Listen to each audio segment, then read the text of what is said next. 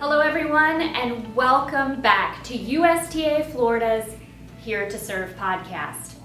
My name is Laura Bowen. I'm the executive director at USTA Florida, and today we have a very special celebration. This marks our 100th episode of the Here to Serve podcast.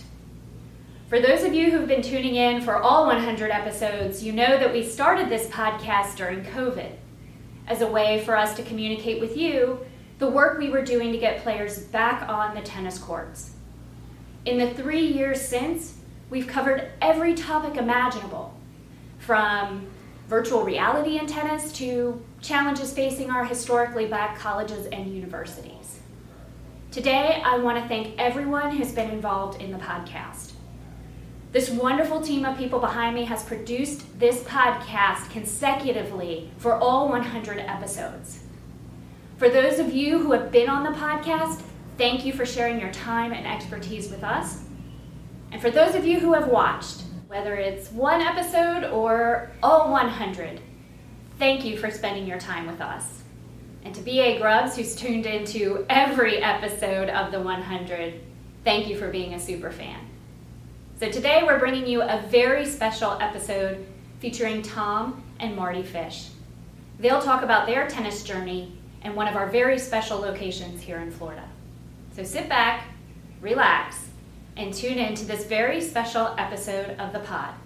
We'll be back this fall with more episodes, topics, and dates. So check ustaflorida.com slash here to serve for more information.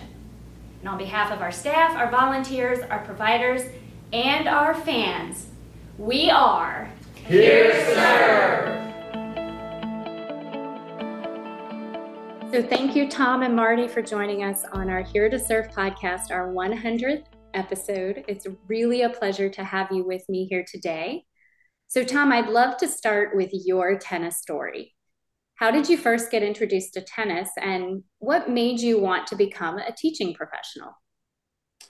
Um, I played all sports when I was, you know, a, uh, a young kid but baseball, basketball, football, those sorts of sports. And then um, I uh, I was playing baseball, and uh, the baseball coach didn't think as highly of my abilities as I thought.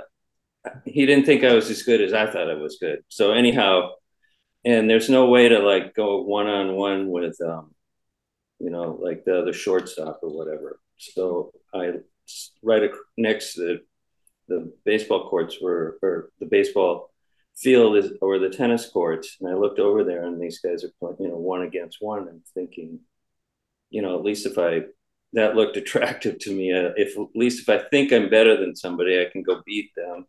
And, you know, if they beat me, okay, they're better than me. So I liked the kind of one-on-one thought of that. So I just, I, I was uh, 13 years old. I went out for the junior high school tennis team, and um, you know, I played the worst guy, and then the next worst guy, and the next worst guy, and I just kind of worked my way up on the team, and um, you know, just fell in love with the sport. It was I was consumed by it. I would I would go home and swing in front of the mirror and in my bedroom, and you know, I just really really enjoyed it and played a ton of tennis and as much as I could because uh, I was in Minnesota at the time, so there wasn't much winter tennis. But I was a big organizer. I would, um, you know, call my buddies up and go, "Do you want to hit at nine o'clock tomorrow?" And then somebody at one o'clock tomorrow, and um, so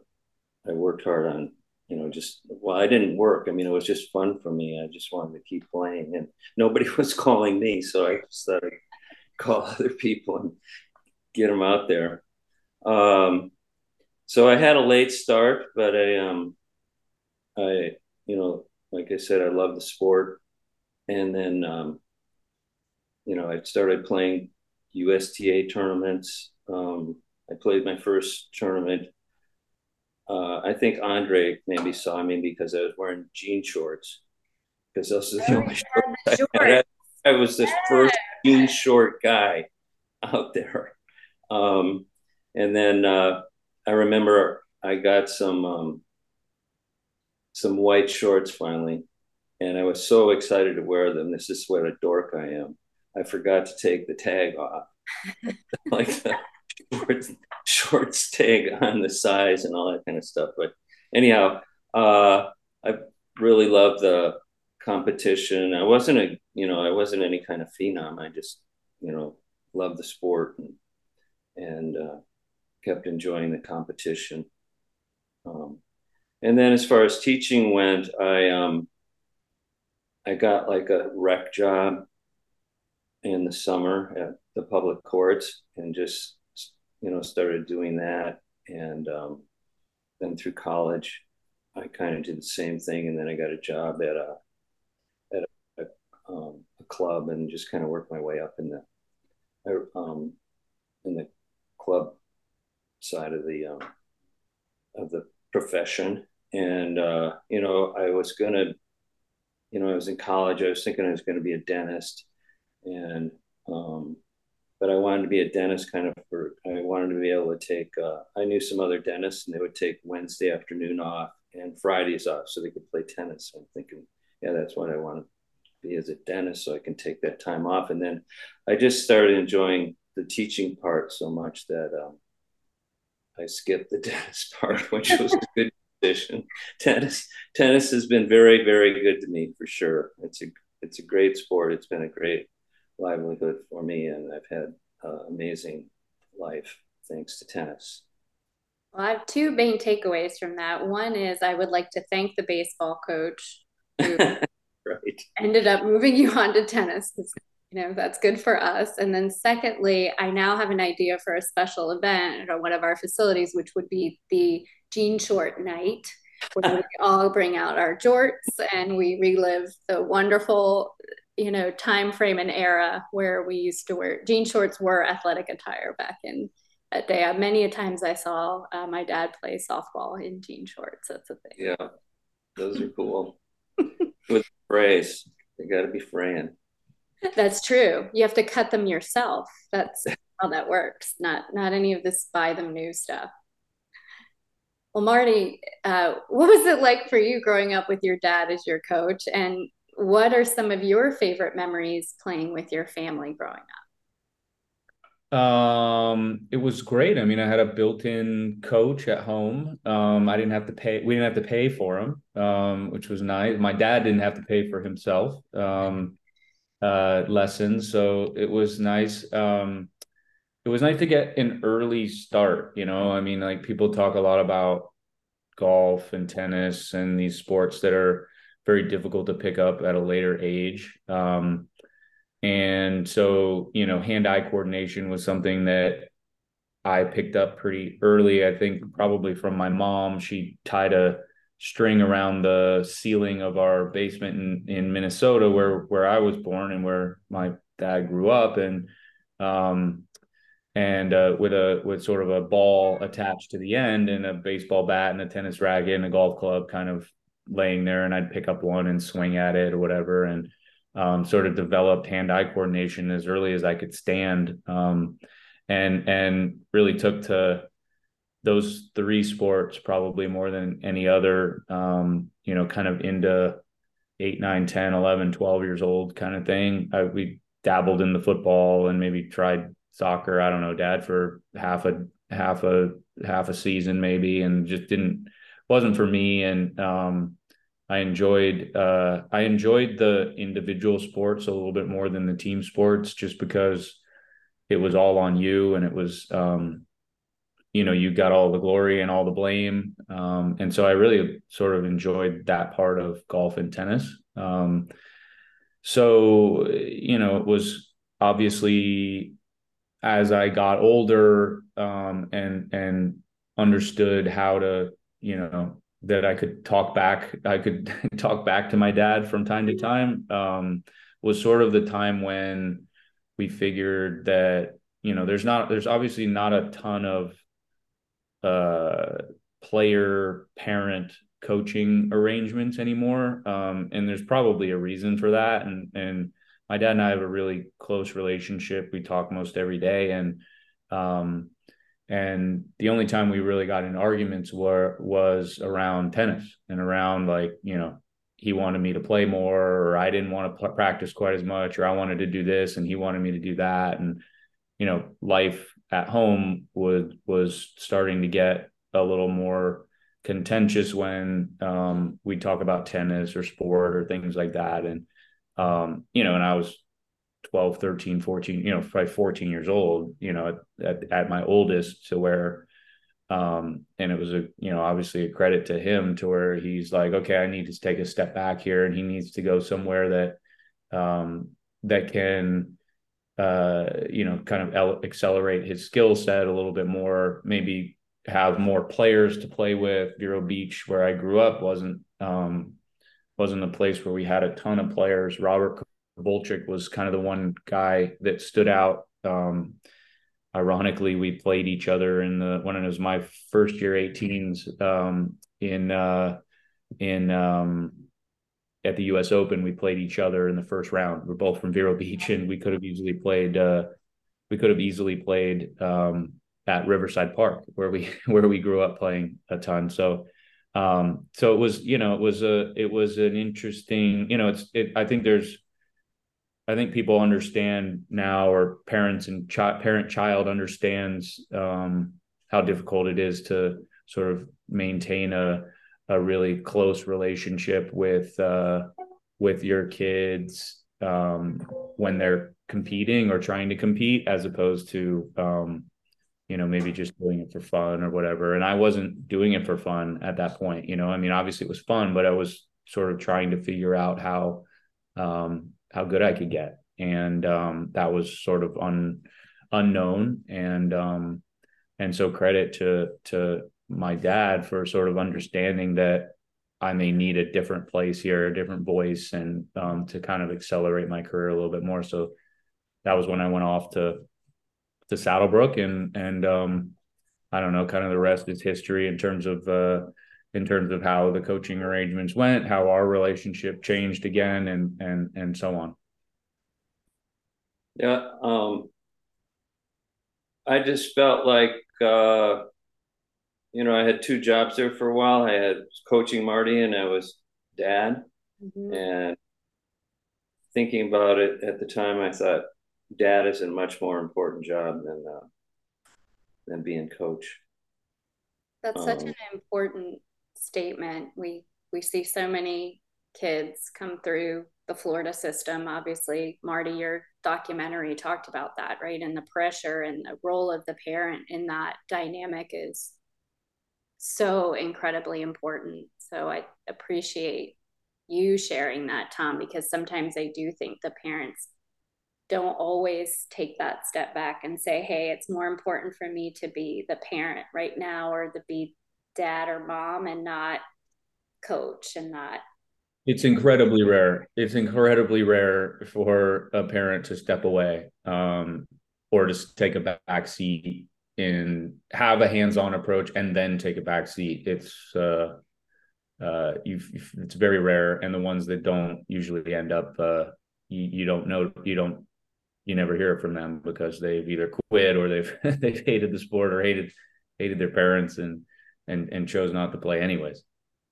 So true. We we see it a lot. We just had our state championships, and um, it's really it's sometimes very sad, but you know to see out there what what happens, and that's why these messages are kind of important, and and both of you sharing is really important because I think it resonates differently, and it resonates a lot with our audience. So thank you.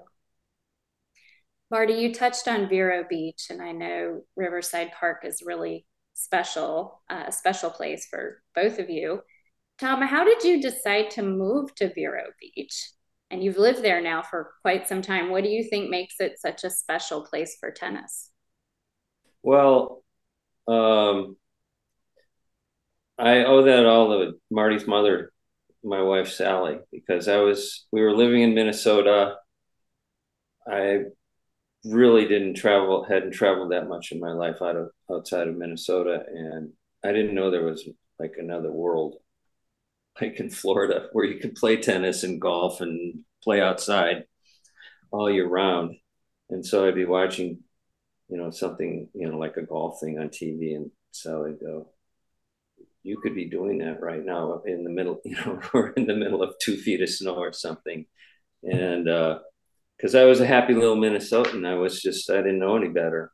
Um, this is what you do. You just deal with it. And, uh, but anyhow, so we did, um, I was lucky enough, uh, to get a job in, uh, actually in, in, Vero Beach at Johns Island and um, and that was an important job because I learned a, a lot about uh, country clubs um, from a guy named Mike Raleigh, who was amazing, amazing uh, pro and mentor for me, and uh, he helped me.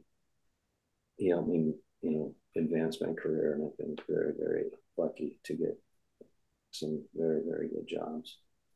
Um, and then what was the second part. Sorry. Actually, that's a really good point because the public park system and the country club side, they're very different, you know, very, very different yeah. environments when you're working in those. And you mentioned you sort of were on the park side and there's a lot to learn in the, on both. We see that when a, you know, professional goes from one to the other, it, it's definitely a difference. Right, right. Um, so I had a great, great training from Mike Raleigh and, um, you know, because Vero is such a great tennis town, um, you know, I moved around um, a little bit from club to club, and then I ended up where I am now. Um, I've been there for 32 years, the Windsor Club. So, um, and they've been there. It's a great club, great membership, and they and they love tennis. But the the town of Vero Beach is a great tennis town too. There's um, um, some very vibrant uh, tennis clubs, uh, Sea Oaks, Johns Island, the Moorings, the the Boulevard, Orchid Island Golf and Beach Club. I mean, it's all the Vero Beach Tennis Center where we just held our uh, Mardy Fish Children's Foundation Futures Tournament. That's another great club, and um, you know they have uh, exhibitions that we do throughout town where we might have 400 people watching us you know, semi scrubs, play some doubles. Um, but it's it's a lot of fun and it's uh, it's exciting to be around so much love for tennis. Yeah, that was what hit me about going down there when we first met. Is there was such an energy around tennis, and I do think it's one of our finest tennis towns in the state of Florida, really, in in a lot of ways. Um, and there really is truly a love of the game. I mean, people will come out and watch and play, and um, it's really wonderful and the city supports it as well which i think is is also special not all municipalities are you know as supportive of tennis as the city of Vero Beach is and they've been wonderful to us yeah our futures tournament we call it the the best little professional tennis tournament in the world because we have i mean we charge for the qualifiers we charge for the qualif to sh- to watch the qualifying matches, and that was even before you know. Now the U.S. Open does it, Wimbledon does it. I don't know about the French and the Australian, but we did it before they did because we had so many people that wanted to come come support the tennis as well as support the Mardy Fish Children's Foundation. So good cause and a great town. So you know, success all the way around. French definitely charges for qualies. Do they? Yeah. I'm Sure they charge when you get on the get on the grounds. I'm sure. yeah, I didn't. I I've only been there once. They charge for practice. Oh, do they? I don't know if they do, but they would if they could. I bet. I like the French, so I will pay for qualies or whatever they do. I really enjoyed going to the French Open personally, and uh, appreciate appreciate that uh, that slam because of, of, the Perrier and the Lavazza, which are my two favorite beverages of choice. so. well, that makes that makes one of us then. Except for the, the the clay was the problem for me. If it was a different surface, then we would have I would have liked that tournament more probably. Has your perspective on um, tennis changed in that regard, Mardy? This is sort of a random question, but um, when you watch it now, do you do you think differently about it, or are your favorites from when you were playing still your favorite tournaments now? Um, as far as like spectating post Davis Cup, post like everything. Yeah. Um, I haven't watched a whole lot then, if that's the case. Um, I keep an eye on Americans. Um, as far as like, I don't know, I would assume Halle and Queens Club are going on right now. Um, just because I know that the French ended fairly recently and uh and Wimbledon's coming up just in terms of the in the calendar. Um so I, I haven't watched a whole lot to be honest. Like I'll I watched some Djokovic and Alcaraz. That'll get me uh that'll get me moving to the to the TV. Um and uh, I heard that Frances Tiafoe has made the top 10 in the world now. Um, somebody sent me that because the last time um, we had two Americans in there, um, I was one of them. So that was the reason why I saw that, I think. Um, but yeah, I mean, look, I, during Davis Cup times, um, I watched everything. I kept an eye on everything. Um, literally every match, uh, player would get a text from me, win or lose, you know, something like that. Um, uh, now it's uh, far less, far less. Uh, now I don't have the time. Um, if the tour is in Europe, that's even tougher. Um, so it's uh, it's much harder to for me to sort of watch now. But I, I enjoyed the French sort of the end the end of the end of the tournament and stuff. Um, I'll watch like the big matches now um, more than you know. But I think I'm more of a passive tennis fan as opposed to like what used to be either watching opponents or scouting players or keeping an eye on Davis Cup possible Davis Cup players. Um, now it's a little bit a little bit different. And you will watch Wimbledon though. I will uh, most likely watch. Yeah, I mean Wimbledon is during uh, a really important week for for our family, which is the golf tournament in Lake Tahoe um, that everyone comes out for. Um, trying to get my sister's side to come out, but apart from them, usually my parents come and my uh, wife's family comes, our kids obviously, and then my best friend from Vero, Jake Owen, comes with all his his crew as well. So it's almost like a homecoming a little bit. So um, I can imagine not watching too much tennis during that during that week. That's I think the second week of Wimbledon. Um, so yeah, I'll probably keep an eye on. Uh, usually try and keep an eye on Isner, um, uh, some of the younger studs that we have as well. Uh, Isner, you know, just from he's the, kind of the only one left over from my my era. Um, or that I've played. I haven't played any of these guys. You know, most most of them obviously Djokovic's and and those. But I mean, they're you know he's 37 now. Um, so anyone 30 or under, I have I hadn't played. You know, so I don't I don't know much about them. We we like watching you play golf too. So we, my dad's everyone be tuned in. Everyone will be tuned into the American Century instead of Wimbledon, anyways. Yeah my dad will be i'll tell you that there's not mm-hmm. there's not a golf event he doesn't watch he loves it and so uh, i'm trying to get him to watch more tennis too so he'll he'll be switching back and forth i'm sure nice. well mardy while while you're talking i wanted to sort of hear your perspective on you know as a junior player or a, you know even as just a little kid what was it like playing at riverside park and you know even locally there did did having that experience at a public park with your dad help you in any way as you sort of went on your tennis journey? Oh, I mean, it, it helped a ton. I mean, it was, it gave us a, obviously a place to practice, gave us a place to practice that was close to home, um, being across the street, literally across the street. Um, it also gave me a place to, to kind of exercise as well. They've got a great um, sort of mile track there. I guess it's a mile um, track that you could kind of run and I would cheat from time to time and and cut corners and stuff like that. Um, but uh, but uh, I ran that track a lot, walked it a lot, and then obviously that when you said you would cheat the track, your yeah. dad immediately laughed like he knew yeah. that's what you were doing. As if he didn't as if he didn't know that I was doing that. Um, now that I think about now that I have a son, uh, it's pretty easy to to know if he's brushed his teeth or not, you know. So uh, so he probably knew that anyways. But uh, but no, look, and they had a they had a great um, uh like backboard wall there with the line for the net and just kind of hit off of that. I remember hitting off my garage door, you know, the garage door. Um, you know, all the same stuff that, you know, that kids use, except we had it across the street and it was so accessible.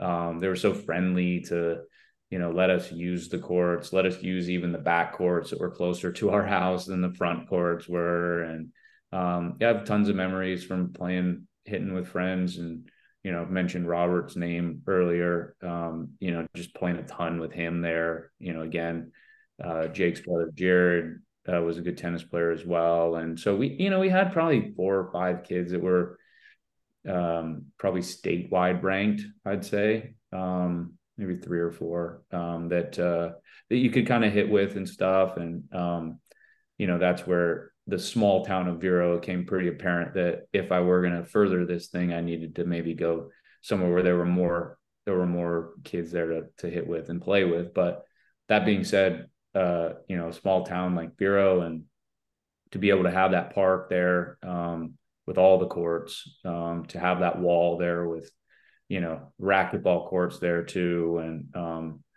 uh, yeah, just a sort of a perfect setup for um, for parent and child, right? Like I could go across and they could probably watch from their kitchen um, um, for the most part, and uh, you know I could uh, I could just walk across and you know was there easily. So um, you know, safe and and you know a great place to a great place to practice. So we're super thankful for um, for that place because it was really where I have my first tennis memories from. You know, um, Riverside Park and having you know, having those battles with Robert and having those battles with my dad until like, you know, until he couldn't beat me anymore. And, um, you know, happened around, we were, talking, I asked you that the other day. We were, what was it, like 13, 12, a, 13? Or- yeah. We pro- we had a good match for maybe six months. You know, I used to, you know, beat you easily when you're obviously when you're young, and then maybe six mat six months we were somewhat competitive. How old was I at that point? How old was I? 14. Okay. So it was probably 12. Good. I remember one uh, program though that I felt was uh, significant in your development. It was the um, it was a USTA program. It was a team thing, and it was like 10, 9, 10 you were playing, and it was kind of a uh, introductory thing. So you, there were a bunch of different levels on it, and you guys you know, you won the area one and then you went to the state. And like a junior team tennis program. It was a junior team tennis thing, and it made you know it was. I mean, tennis is tough because you're you are all by yourself, and I kind of felt like Mardy maybe fell in love with the sport a little bit more than because you know you're, you're not kind of the lone ranger out there hitting your dad all by yourself all the time. You had you know his buddies out there playing with them and cheering for each other, and you know they can goof off together. And I, I thought that was really really nice program to have. I don't yeah. think they. I don't know if they do that anymore. They do. I actually. Do Florida's where that program started, so it's a national program. But um, years ago, you know, I think Bobby Curtis and you know, yeah. the people who really um, shaped Florida tennis um, created that program, and we do still we still do it. We'll oh, okay. Riverside. Uh, in fact, Pierce Kelly stopped by the other day to talk to us about doing some team tennis there. So we certainly will uh, do that. And that kind of is, is another question I had for you all is Florida is really such a unique place in tennis. Um, you know, there's a lot of tennis that happens here at a lot of different levels. And we're known for being one of the best places for tennis. So in terms of that, what in your opinions, makes Florida so unique? Um, you know, Tom, you talked about moving to Vero and it being a great tennis town. Mardy, you talked about having to leave Riverside and go out to, you know, Saddlebrook and finding more competition. Um, what do you think makes Florida so special in terms of the opportunities to play here? Um, I'll go. Yeah, maybe the the obviously what jumps out initially is the year round aspect. You can play it every day. Um, uh, I, I, think you know that the weather has a lot to do with it. Um, you know, you see most of the best uh, sort of sections in the country or Florida. Florida, I I would assume is I don't know about far and away, but is is certainly one of the best uh, sections um, in the country um, to come out of. Texas and California would be kind of the two others I would assume would be the top three. And um, yeah, just competition, um, weather. Um, you know, California was another place that was uh, um, that had a lot of great players come out of there. But there were always, you know, there was always the one offs too. There was, you know, good players from Maryland and a good player from Michigan and a good, you know, but but the bulk of them came from Florida, Texas, and California. Yeah, I feel like um, Florida's like an all-star state or all-star beyond. I mean, the the best junior players, if they're up north, will try to get to Florida to to train and compete, and even internationally, we get some great players from all over the world. And my thinking is, it's the, more than great coaching; it's the competition that makes the player. I mean, they that's why it feels like to me usually they come up in um, tennis players come up in groups rather than individuals. There's like one-offs, like Mardy says, but there's usually there's a you know like the Sampras's, Agassi's, Chang, David Wheaton. Those guys kind of were one group, and then it was nothing for a while, and then um, Mardy and Andy and James Blake and Robbie and some other killers there was another group that you know they were battling against each other and they made each other better. I think it's really the competition that makes the player. Yeah, I think that's something we do. We do have a lot of here. You mentioned the international players. So many train here. Um, you know, so many international players train here, and then you know we have over a thousand tournaments a year now, which is kind of mind blowing in and of itself. That the ecosystem can support that, and then we think we'll have even more next year. It just Wow. It's kind of mind blowing how many opportunities to play there really are here. And then how much the competition now that there's a nationalized system, you know, you get competitors other times a year that come from other states to play here. So uh, it's really fascinating to watch. As somebody who didn't grow up playing tennis, it's it really is kind of remarkable what happens in this state uh, every year. Mardy, I want yeah. to shift just a little bit, if uh, that's okay. I know you know you've talked a lot about uh, mental health and mental challenges, and you've talked on a lot of podcasts about that before. And um, you've also talked about the great opportunities that tennis has provided to you as the greatest, you know, sport. But you also said it's the toughest sport in the world. Um, can you talk maybe a little bit about how we can do a better job as, you know, maybe parents, coaches, and even our organization preparing these younger players for the mental challenges of tennis from that younger age? That is a great question. Um, it, it, it, I mean, the the mental and just the mental and physical challenges of tennis alone um, I'm not sure what how you can help those, you know, like or or make them easier on yourself. Um, there's only a few things that you can control as a tennis player. You can control your attitude, you can control your effort, and you can control your fitness. You can't really control how you play, you can't control the conditions, can't control the court, the balls, or anything like that. You can't control how your opponent plays. Um, so there's a lot of variables that are uncontrollable. However, there are three really important ones that you can. Um, and, and, you know, sort of, you know, that was something that I learned later in my career was um, how how how to truly become a dedicated professional, right? Like professional tennis player, and how how to truly get everything out of either my uh, God given abilities, um, talent wise, or um, or just you know physically uh, how to how to sort of navigate the world of professional um, sport. Um, so, uh, look, I, I, the reason why I say that it is the most challenging sport in the world, I think, is because a, few things. Um, travel for one. Um, it's a pretty lonely game in terms of travel. Uh, if you, not everybody can afford a coach and a trainer. Um, have your wife or significant significant other um, travel with you. It's a lot of people. It's you know right there. That's four people um, everywhere you go. It's really expensive.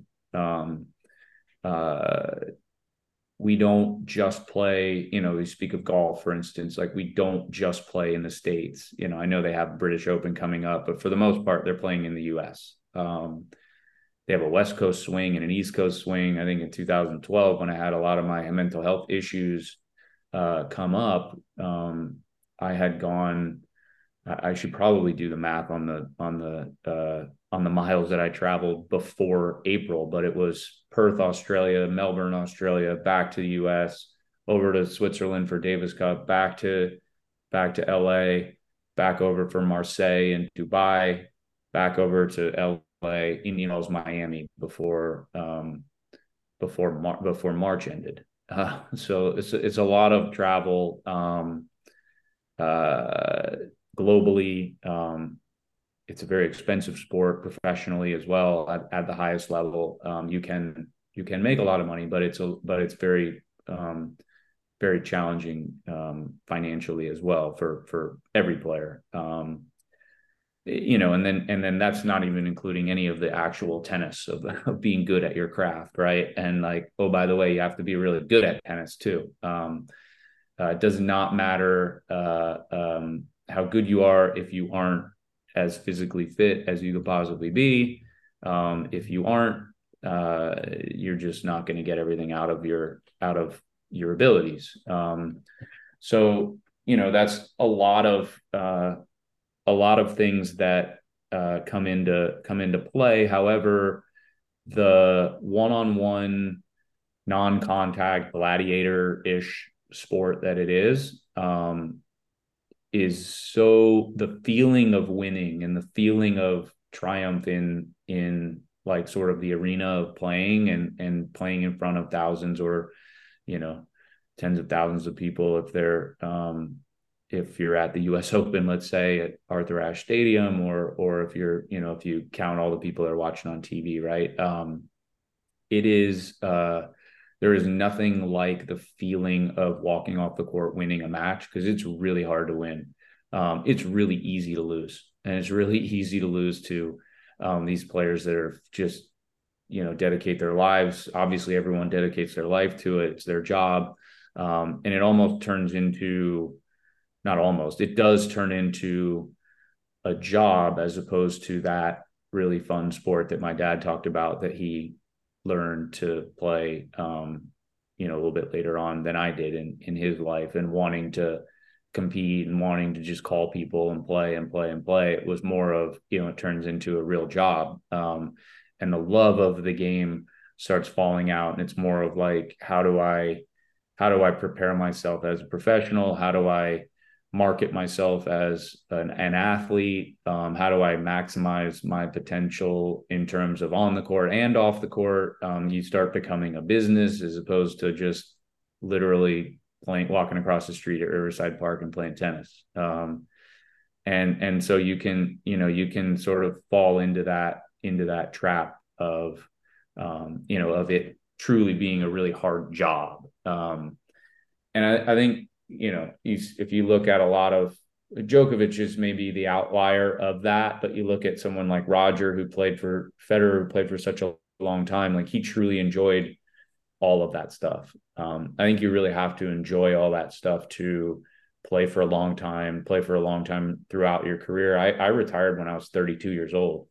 Um, and what people, you know, people would ask me, why'd you retire so early? Um, I started playing tournaments when I was six uh, and and you know 20 carry the two 26 years of doing something at a really high level or i'm sorry uh, uh, do, doing the same thing um, for that long is actually pretty rare. Like my dad having being a teaching pro for you know over 30 years at the same club is actually really rare. Usually people will do some do a have a career in something for 10 15 20 years and then maybe switch or maybe do something else or do something different or whatever and so you got to remember that i was playing i've been playing tournaments for 26 years. Um, and so, um, you know, so for me, it was time to, it was time to, to stop and, and do something different. Um, and I was ready for that, ready for that challenge and excited for that challenge. Do you think there's something um, different that the kids have these days? I mean, when you look at, um, is there more pressure on kids? I mean, even in that space of between five and 15 when they're supposed to be enjoying, do you feel like parents and others are putting even more pressure on them and creating more like a job at a younger age versus enjoying it? Or do you see it very similar to how you experienced it? I think the ones that are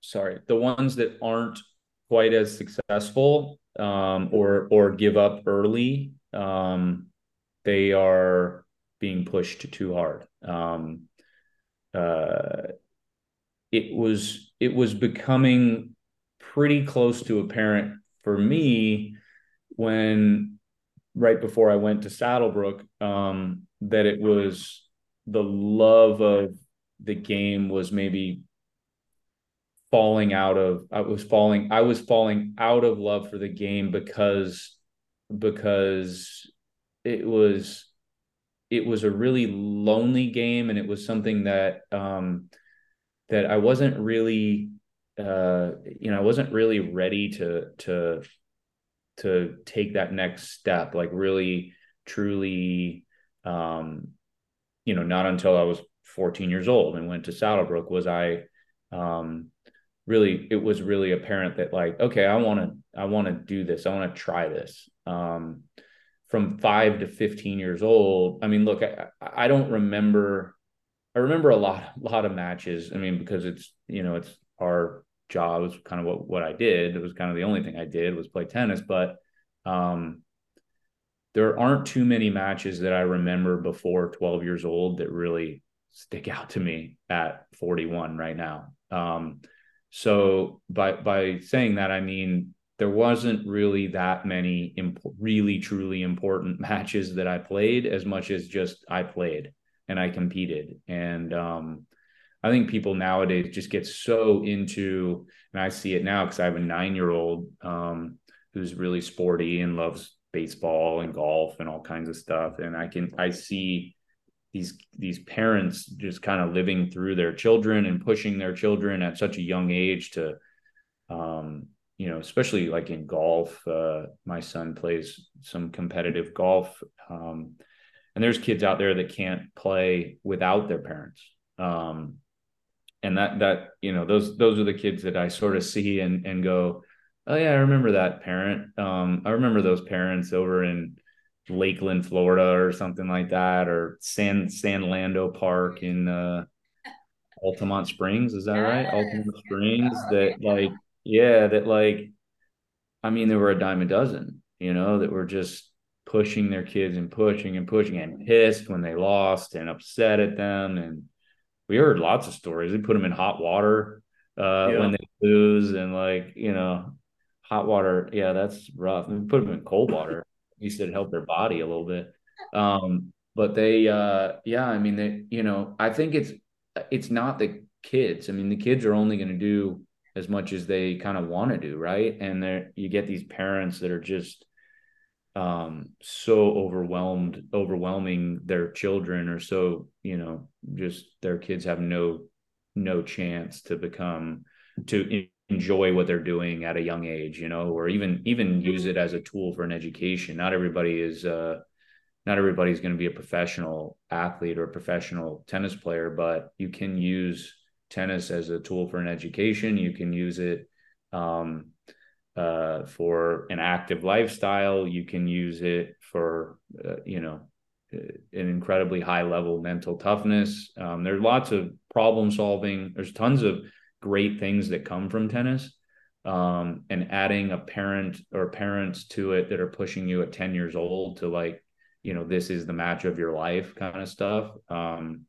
is really bad for the kids. It's bad for the game um, for the sport um, but we see it in all sports. I mean it's not just tennis you know um, but tennis really does bring out the the crazy tennis dad um, in in in most of them. And i i was really lucky with that. Um uh having a father who who and a family really but a dad who was going to the US Open as a fan before I was born. Um and I and and then you know fast forward uh you know 25 30 years and I get to play at the US Open on his birthday you know on Arthur Ashe Stadium. And like that's those are the those are the ones that I remember sort of the most um the ones that that all the people that got you there were able to watch and and um, be able to take in and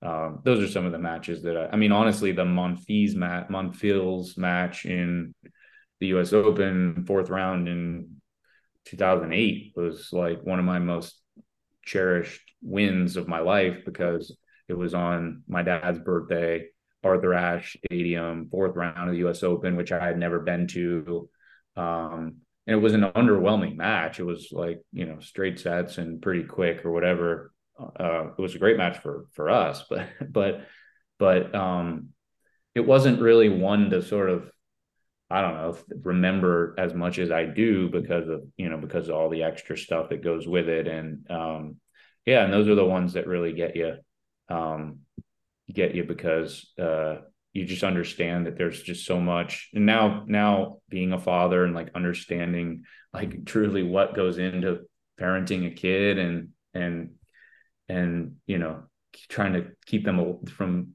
keep them alive in the first five years or so until until we're um until you're you know showing some promise and you know i don't know i i i'm not there yet but but i can start to understand what goes into um, to raising a kid that to raising a kid and then to raising a kid that that loves sports or that is show promise in a sport that um, it would be pretty exciting. So um, yeah those are some of the things that really jump out at me.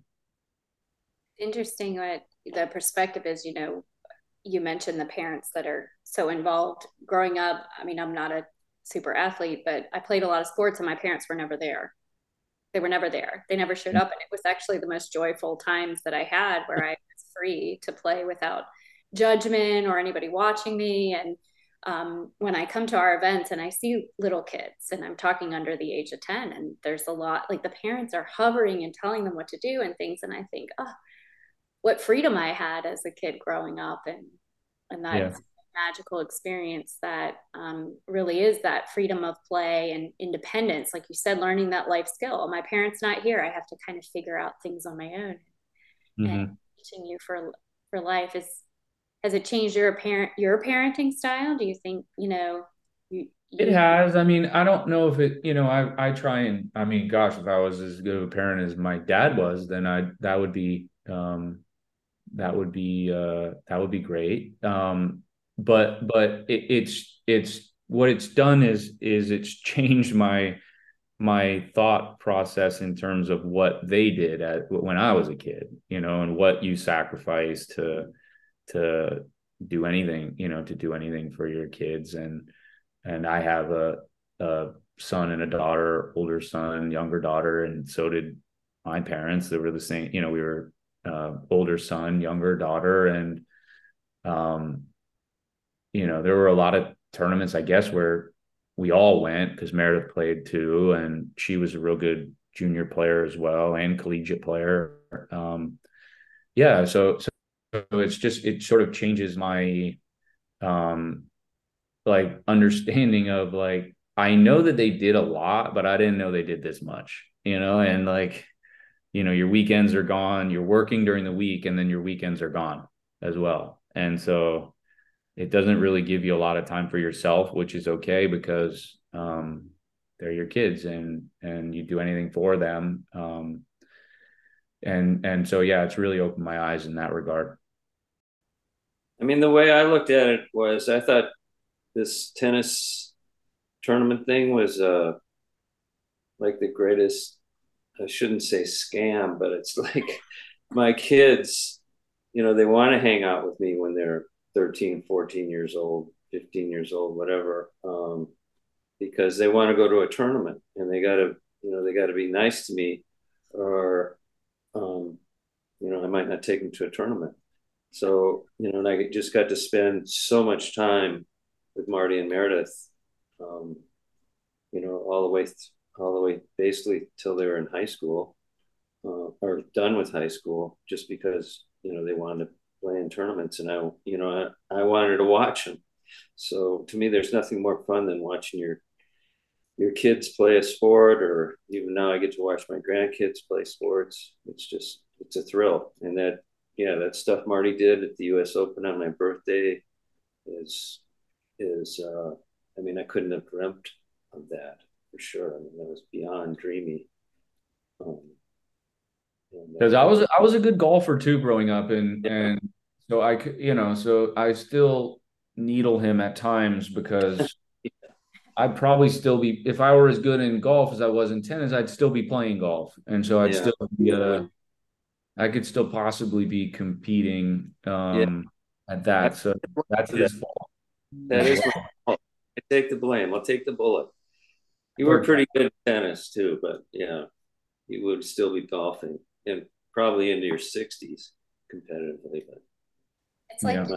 wasn't Althea Gibson a champion in tennis and golf as well? So there's like, wasn't yeah. she? She was a uh, she was a um, track and field, was she not in tennis? She was a lot. Yeah. A lot of. She was a lot of things. She was yeah. a lot of athlete than I was. That's for sure. Incredible, but you you certainly are incredible to to do two sports as well as you do. Um, and golf is, uh, I enjoy golf as well. I tell you, when you get to a certain age, you got golf and tennis as your options. And I do enjoy them both quite a bit. And I find golf to be just a different type of challenge than tennis. And it, it is sort of that you'll never perfect it sort of sport that you just chase forever and ever and ever. And it can be frustrating. And then you have a really good shot and you're like, okay, that's good. I'll be back tomorrow. exactly. You got to re- oh. forget all the bad shots. Remember that one good shot, and you're good. Yeah, golf is the sports equivalent to a drug, where you're on such a high if you make a birdie and such a low if you're not. If you make a bogey or a double bogey, it is a frustrating game. It is. It is. But we keep doing it. So. Yes, we do. We keep going back. You can never be too good of a putter. That is a fact. And that is a fact. That is where, and in fact, it, you know, every time I go over to my dad's house, I feel like we're watching a playoff on a golf tournament that comes down to like an 18 foot putt. And I'm like, how did that happen? well, let's talk a little bit about the Mardy Fish Children's Foundation. Uh, this uh, Foundation does a great job of serving children in the Vero Beach community. Uh, it's wonderful that you all dedicate time and energy to this. And I wanted to see if you could take just a little bit of time to share with our audience why you decided to start the foundation and what it means to you both. And so, um, Mardy, or well, yeah, let Mardy start with why, because it was his his. Well, I, I wanted I wanted to um I wanted to give back to the community that gave so much to me um, that I grew up in, um, and that's one of the reasons why a we started it in Vero and and b why we've kept it there. Um, I don't live there anymore. Um, in fact, I haven't lived there for a long time. I I moved to Tampa, obviously, when I turned pro in well, when I was 15 and when I was 17 or 18, um, and now live in Los Angeles. And um, it still uh, sort of feels like home, right? Like, um, even though, you know, I'm probably, I've probably spent more time now in Los Angeles than I have in Vero. Maybe, maybe not. Well, maybe actually, probably 10 12 years in vero beach and now a long a long time out here as well and a long time in tampa but it just feels like i mean it's obviously where i grown grew up where my memories are of you know going to school elementary school middle school and high school or a little bit of high school. Um uh and, and so that was important as to where it is. Um why was why was easy as well in that if i could play tennis to be able to give back to my community that wasn't that was like one of the easiest things i could possibly do. It's the only thing that i do you know or it was the thing i did best i did best at um, or the thing i did best. And if people were were willing to pay money or to donate to um, our foundation to watch me play tennis that was the easiest you know that was the easiest thing for for us to do. Um, and so that's kind of why um, uh, and then I think we initially we sort of added on to a charity, and then eventually sort of took it over and and changed it and made it you know kind of made it our own. Um, but I, I do it from afar. My my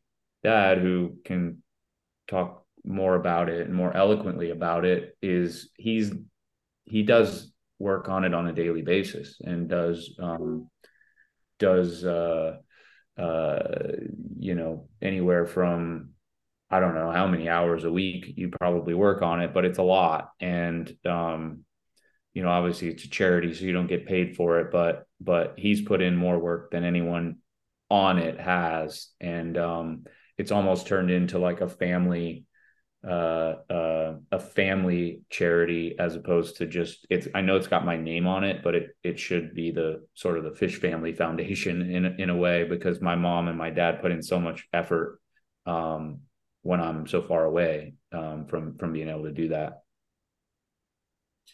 Well, I mean, it helps to use your name, Mardy, for sure.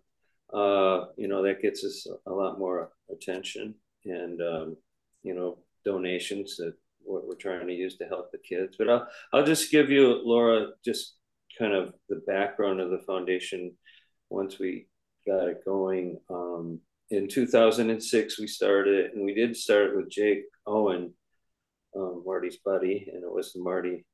And I don't know if we, I think it was Mardy and Jake's foundation, but anyhow, we broke broke apart. But our first programs were at uh, Pelican Island Elementary, and we did a tennis program and we did a guitar program.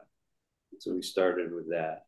It wasn't then, it the, the Mar- Mardy's Tennis and Jake's Music Fest. That was what it was called initially. Yeah. yeah. Kind of a wordy title, but uh, but it worked. Well, it was a really good party. Problem, Sounds very fun. I like great it. music. Really great music at our party. It was. I mean, people are still upset that we ended that, but we just, you know, we spent a lot of money on the party and we weren't you know most of the money it was like half going to the party and half going to the kids. We we, we wanted to do better than that so we don't raise money that way anymore. But it was fun and people are still upset. But we um we've evolved. This is uh our 17th year um and we've grown to the point where we've raised like a total of over five million dollars over the years, but now we're you know really raising a lot of money. We have uh, amazing board now that a lady named Lynn Southerly, who's our our uh, foundation director. She works hard for no money. She doesn't get paid a cent, and she works so hard. And then we have a fantastic board now that of people that are way smarter than me and have way more experience than I have in foundations. And so we're, um, we're what we do is we raise money to help the children of Indian River County, and we're focused mainly on the kids that need it the most. But we help all kids because all kids do need help. But we we started with tennis, and then we realized we can't reach, we can't attract uh, all kids just with tennis. So we added um, other programs that you know more kids would be involved would be excited about, like basketball and track, and we have big cheerleading programs, and we have um, a gardening club. It's all um, the whole thing is based on um, Mardy's six healthy habits, which um, so it's part of fitness, fitness um, and exercise um, foundation, but it's also a, a health foundation. Um, so each each program, whether it's a sporting program or well, they're all pretty much sporting programs. Even the well, the gardening club is a uh, not sporting, but it is a, a health program. But um, they're all they all are taught uh, Mardy Six Healthy Habits. Um, we have a a huge uh, affiliation with the Boys and Girls Club and, and with um, the homeless. Like we teach, we have a big program that I'm very proud of. Uh, we teach the homeless um, uh, swimming because swimming is a really uh, big part of Florida. Like a lot of like birthday parties, for example, the kids have a pool party, and if you don't know how to swim, um, you know, you just sit sit kind of on the side and you, know, you don't feel a part of it. And also, swimming is a uh, you know can save your life someday if you can swim. Um, but anyhow, we um, it feels like every year we're we are helping more kids, we're raising more money, we're helping you know to make a difference in a lot of kids' lives that we really wouldn't would be struggling a lot more without our our help. Um, so uh, we're very proud of that, and we're very proud of Mardy helping us. Well, Tom, that leads me to my next question, which is now that we're at Riverside Park, we're very excited to work with you to maybe grow the programs that you have. So what can we do to help provide more programs to help the children in the foundation? Well, that is a great, that will be a huge help for us for sure, because definitely tennis is our number one focus. And just to have kind of a home that we'll have at, at Riverside will be fantastic. Um, and using your staff will be great. And, you know, we can, I'd love to do those, that, that summer uh, team program, get that going again. Um, like I said, I believe in competition. I'd like to, you know, get the, the kids competing. That's one thing that Tim does is, you know, they hit some balls, but then they start playing right away. I think that's a, that's a great way to learn how to play tennis. You get a couple, you know, swing like this and swing like that, and then go play. Um, I think so many kids, you know, take so many lessons that they don't, you know, that's a good way to get sick of something. I think. just, Even as just, an adult, I'm going to tell you that. Like, I just want to go play. I, I want to play. It's kind of like playing, you know, practicing basketball for hours and hours and never, you know, never playing the game. So yeah, I'm so excited that you're there. I'm so grateful for your help, Laura. You, you busted through their city council and got it going. You were a star, and I'm, you know, I'm really excited to see what will happen. Well, I'm happy to come down and volunteer anytime. Um, for you, for the programs down there. You know, the, the community's just been, it's been wonderful and it's been a joy uh, to work with you and Lynn and Tim and the whole team. And I, I really can't wait for you to come down, Mardy, and, and you know, see the programs. I think it'll be um, just a new day for Riverside and a new day for Vero. And, you know, hopefully the next Mardy Fish will come from across the street to hit a few tennis balls and hit against mm-hmm. the wall. And 20 years from now, we'll, we'll be seeing that in the U.S. Open in the next generation, which would would make me super happy. That would be cool. That would be awesome. Yeah, thank you so much for your help. Pleasure. So, Mardy, my last question is really for you. Um, when you think of your entire tennis journey, what do you see as your greatest legacy, and what's the greatest lesson you would share with any of the youth out there who are picking up a tennis racket today?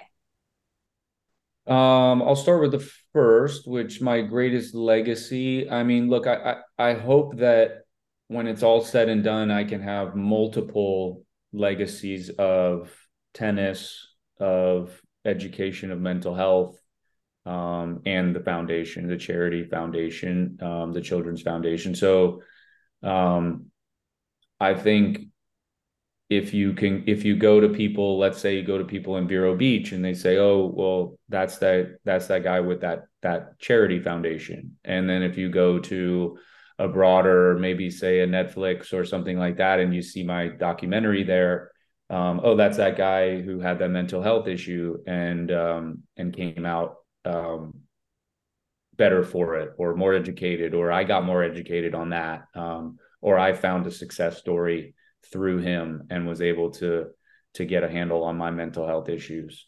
Um, and then lastly, and like probably least important is um, is some of the things I did on the court, which um, you know, which we have a lot of memories from. Obviously, I have a lot of memories from. My dad didn't miss many tournaments. Um, he didn't miss any Davis Cups. Either uh, Bogota was the only one he missed, and that was the one I told him not to go to. Um, uh, just because we were unaware of uh, of the surroundings, and it was a relegation tie. It turned out to be the one that I probably would want him at the most, um, yeah. which which was the one that uh, the only one where I won all three points um, uh, in a tie for for our con- for our team, and um, you know, so like I, I hope that I hope that you can see my love for playing for the US, playing for Davis Cup matches, playing for Olympic matches. Um, and then I can, I hope that you can also understand and see